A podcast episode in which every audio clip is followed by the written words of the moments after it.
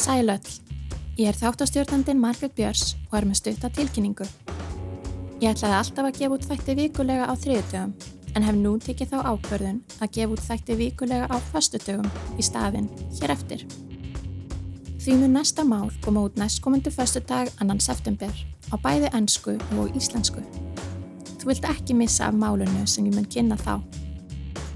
Þú getur stutt við þetta hlaðavarp með því að smetla á subscribe á Apple Podcasts, Spotify eða hvar þú hlustar og með því að fylgja því á Instagram og Facebook.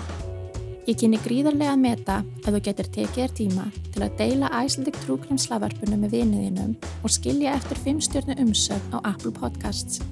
Þannig hjálpar þú líka öðrum að finna og njóta þessar lavarps. Allar frekara upplýsingar og sjónóts finnur þú á heimasíðunni icelandictruecrimes.com. Þanga til næst, sjáumst í Facebook-hópnum Icelandic True Crimes Discussion Group.